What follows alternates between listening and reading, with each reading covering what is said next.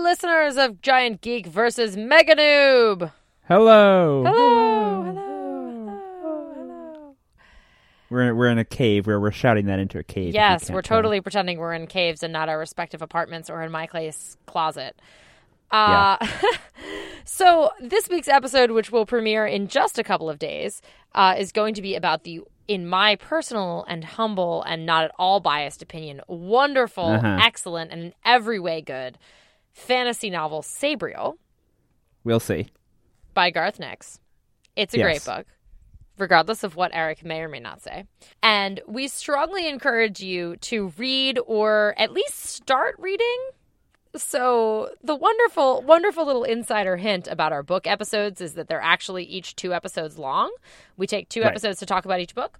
So, technically, going into this episode about Sabriel, we will be talking about the first half of the book, but like you can probably get away with not having read all of it or all of half of it. It, this is an English class where we're going to be checking for your reading comprehension. Right, This is right. You you read however much you feel like, and then you listen to us talk about. We we've done all the homework. You don't have to if you if you really don't want to. but- Basically, basically, we're like the two nerdy kids in your high school English class who actually did the reading, unlike the rest of the class Right. that didn't. And you can we just do like all the talking. right, you can just you can just kind of like count on us for your for your Yeah. class participation grade. no, but you should read the book though. You, should, you should read- get the book. You should read the book because it's a great book, and also because it'll kind of suck if you listen to the podcast and like everything that happens in the book gets spoiled for you. Not the well, greatest. everything in the first half anyway. Well, yeah, for the this first half. episode.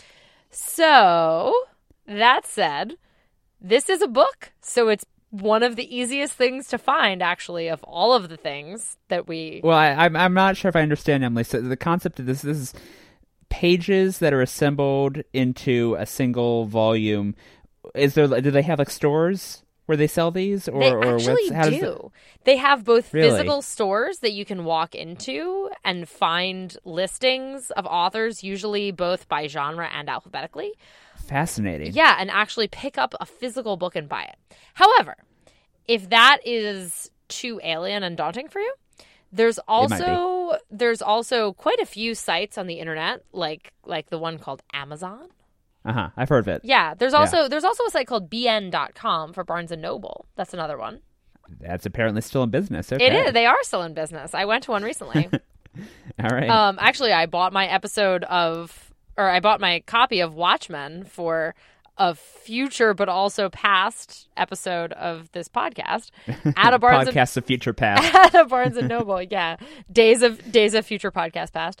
Um, at a Barnes and Noble. But anyway, um, yes. Anyway. So so if a bookstore is too much for you to handle, you can actually order It a is. hard copy of the book online, or you can order a copy for your e-reader or your iPad or your whatever touch Whatever. touch screen doohickey. Your you- Apple Watch, so in case you want to read a book on your watch, yeah, Yeah. rich asshole. Whatever Um, it is, okay. whatever it is you're reading, you're reading the printed word on today. You can probably buy a copy of this book for that device. We strongly recommend that you do because it's Yes. a great book worth reading. I say, and I think we can both agree that you will get more out of the podcast if you read it. Definitely. so go do that, and we will see you on Wednesday. Happy reading.